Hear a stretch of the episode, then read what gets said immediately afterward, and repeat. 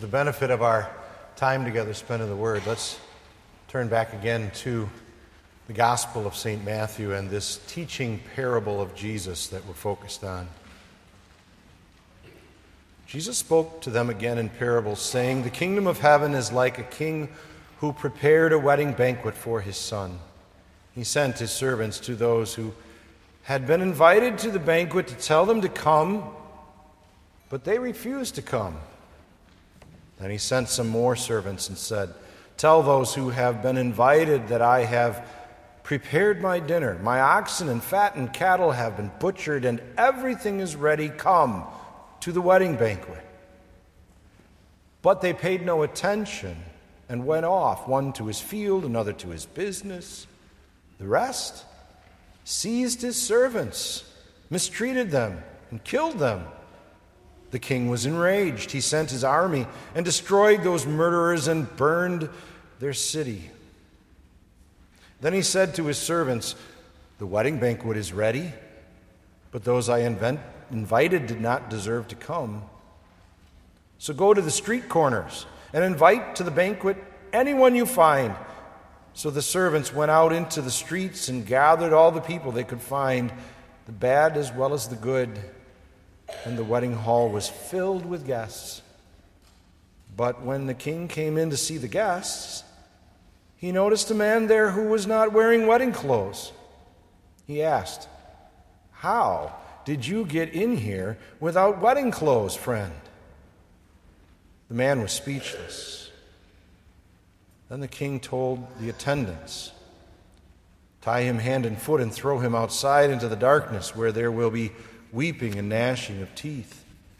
For many are invited, but few are chosen. The gospel of the Lord.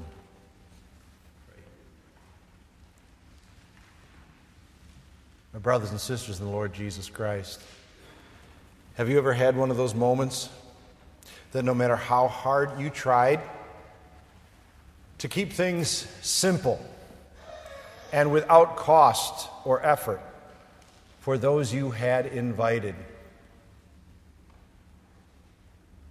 everything seemed to work against you in that effort, pulling that off? Maybe it was as simple as the weather forecast. Perhaps it's those you've invited wishing that somehow the event could be on a different day or at a different place. Or maybe amongst those that you've invited to whom you wish to extend your generosity, there are those who just struggle to receive that kind of kindness and graciousness. And they call you and they pester you and they use every opportunity to ask you, Are you sure there isn't something I can bring? After all, I think my grandmother's recipe for such and such would be the perfect addition to this occasion.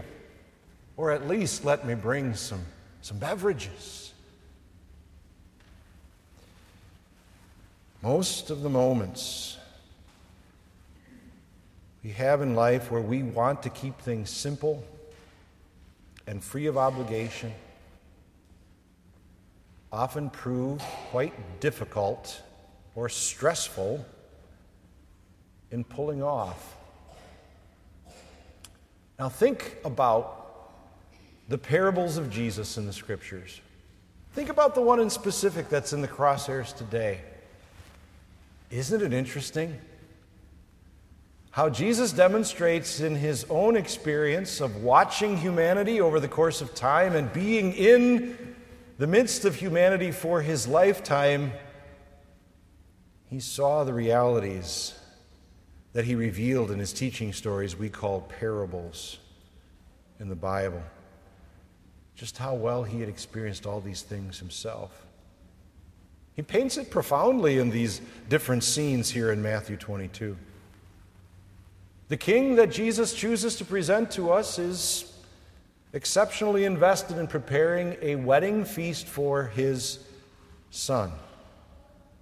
A wedding fit for a prince, to which average, everyday subjects would also be welcome with the clothing and the status and the participation at the same level as any dignitaries or royalty also invited. We are not told anywhere here that he was a bad king. In fact, he appears in every way to be kind, generous, patient, even, and certainly inclusive, which is a big thing to our world today.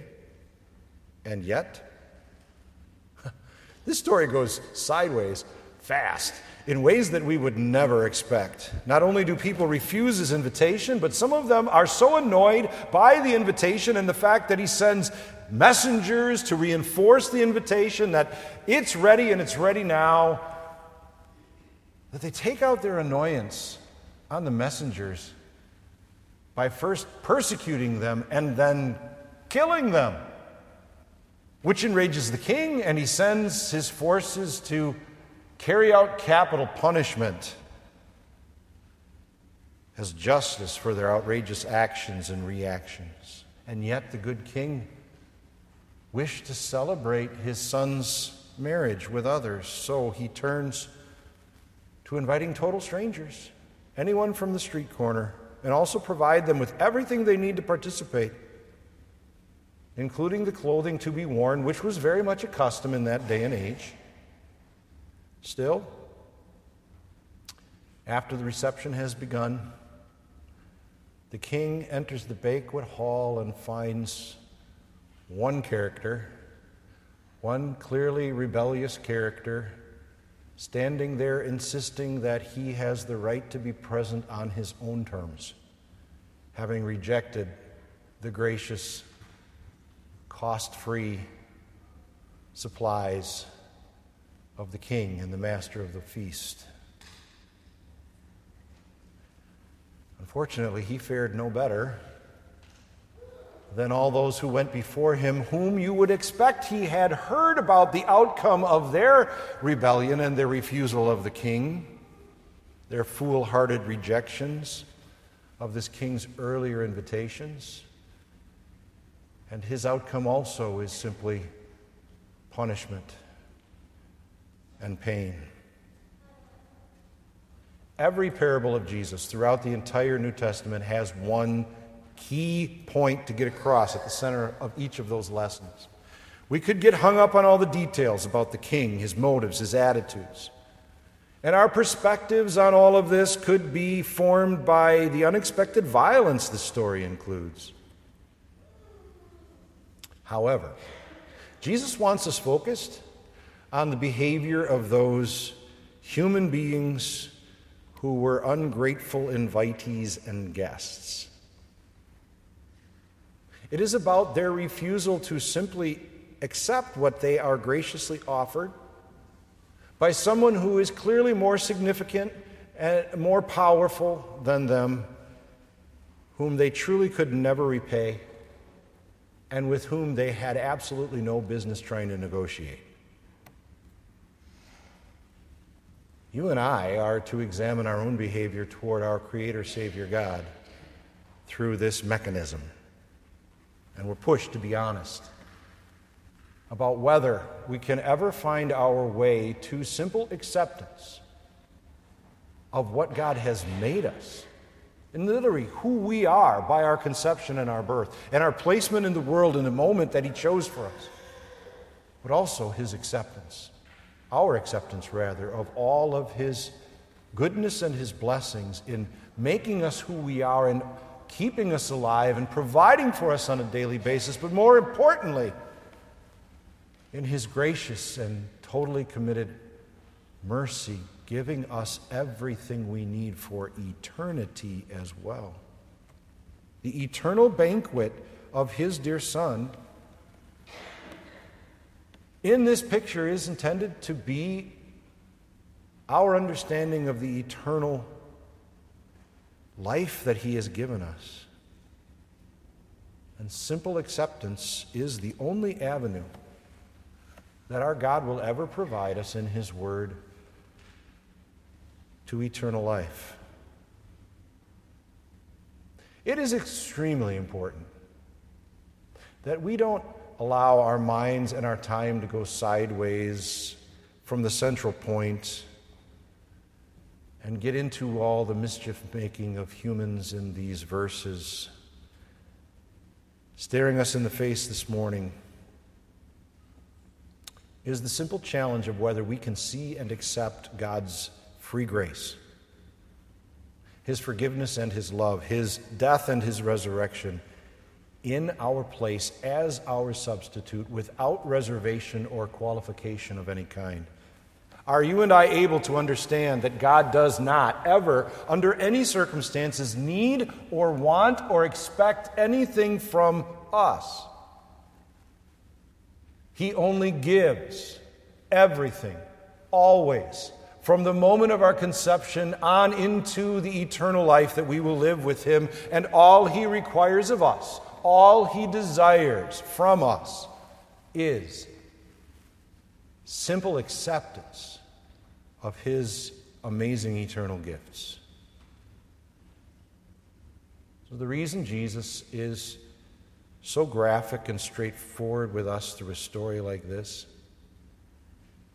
is because he knows all too well the simple reality that every single human being that's ever walked on this earth sooner or later believes he or she has the right to wrangle with God.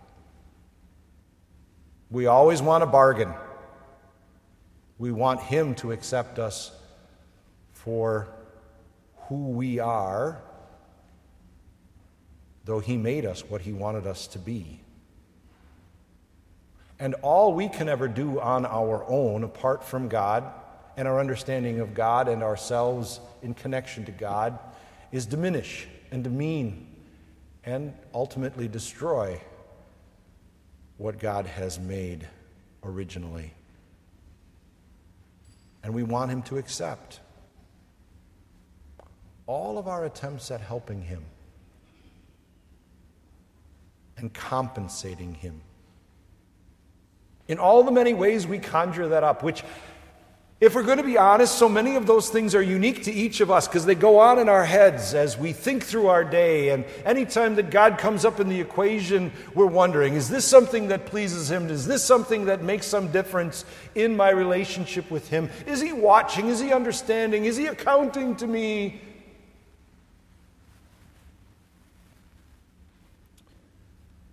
And so we plead, He will look favorably, favorably upon us because we believe. And we believe it with all of our hearts that we're doing the very best that we can do. But all of that, every last element of that, only proves just how broken we actually are and how completely unable we are to fix anything about our relationship with God or offer Him anything of real value. On the other hand, God keeps patiently, generously, unrelentingly offering us His commitment and unconditional love. So committed is he to our living with him forever that he was willing to enter into our existence and become one of us. Setting aside all the glory, the power,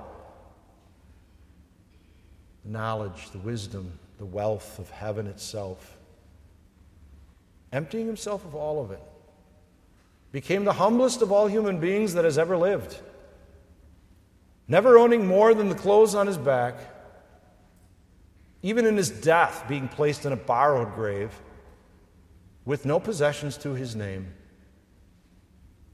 having experienced through that time among us the excruciating inhumanity, much of which was invented for him specifically.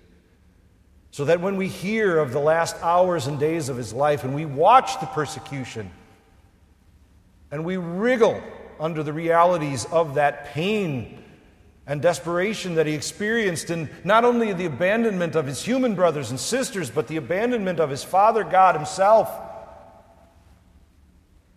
And we can't even bend our minds around to begin to understand the suffering and the weight of sin and the reality of that if he did not go through with it, what lack of hope and peace and future we would have. That in every moment of his existence among us, he was all about weaving together the righteousness that we could never create for ourselves. Every rule and law and regulation and covenant of God and man, of parent and teacher, of community, everything that pertained to him in his moment on this earth, he kept every last one to its letter and its intent not to earn anything for himself because he had everything, not to prove his perfection, but to extend that perfection through his innocent and willing death as the payment for our sins given to us free and full.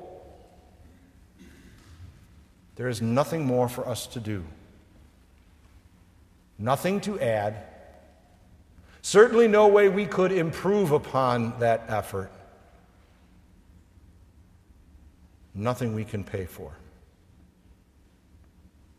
It is righteousness simply to accept, embrace, rejoice over, and revel in by living our lives reflective of that amazing free gift. In other words, in the language of the scriptures, wearing that righteousness, wearing that robe of righteousness that Jesus has uniquely woven together for each one of us as we walk through this world and live out our lives in expectation of that moment when we will be made perfect through death and resurrection. But that gets so challenging. That's what Jesus reveals in these verses, that he understands those challenges, the world we live in every day. The devil who wants us to push away or in other ways diminish or even destroy the wonderful gifts of God and our own appetites, our desires. They all team together to work feverishly against our perspective of simple acceptance of the good things of God every moment of every day. And the challenge to simple acceptance of God's gifts and God's invitation to be everything for us is unrelenting. All those voices. Try to tell us that such gifts of free and faithful grace actually diminish us. They don't reflect our value as individuals and don't give us any role in this progression toward eternal life. Scriptural truth would remind you that any role you might assume would only prove and bring to the moment your brokenness and your sin to taint all of it. But that doesn't seem to matter much to human reason in any given moment, does it? Our pride,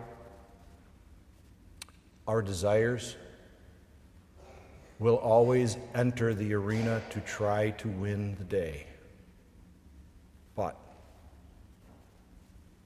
our Savior God knows we need perfection to stand in His presence. Whether that is in this moment in worship, or whether it is in the moment of our judgment, or if it's in the moment of resurrection And purifying ourselves is something we will never, never be able to do. So, God must simply provide that perfection, that righteousness that we must have to live with Him. And He does. The wedding banquet of his son will come the moment he rends the heavens wide and ends this tormented reality that you and I are living every day. And in that moment, he tells us he will raise every single human being that has ever lived and has ever died. And he will sort out all humans of history for their eternal destiny, and the point of determination will be extremely simple.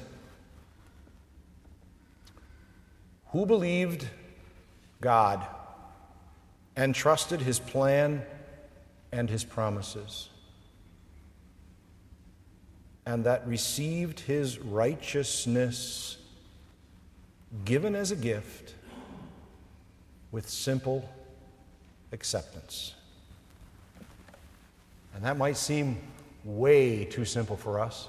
In fact, this revelation of central truth to this parable makes this parable possibly just too simple and too clear. But that is exactly Jesus' point. He's telling you and me keep it simple, Christian. Celebrate God's gifts. Revel that his invitation to his eternal banquet has included you. And live a life of simple acceptance of the gift, the God given truth that He has paid for in full every last thing that you need, truly need, every moment of this life and forever. Amen. Please stand. Now grow in the grace and knowledge of our Lord and Savior Jesus Christ. To him be the glory, both now and forever. Amen.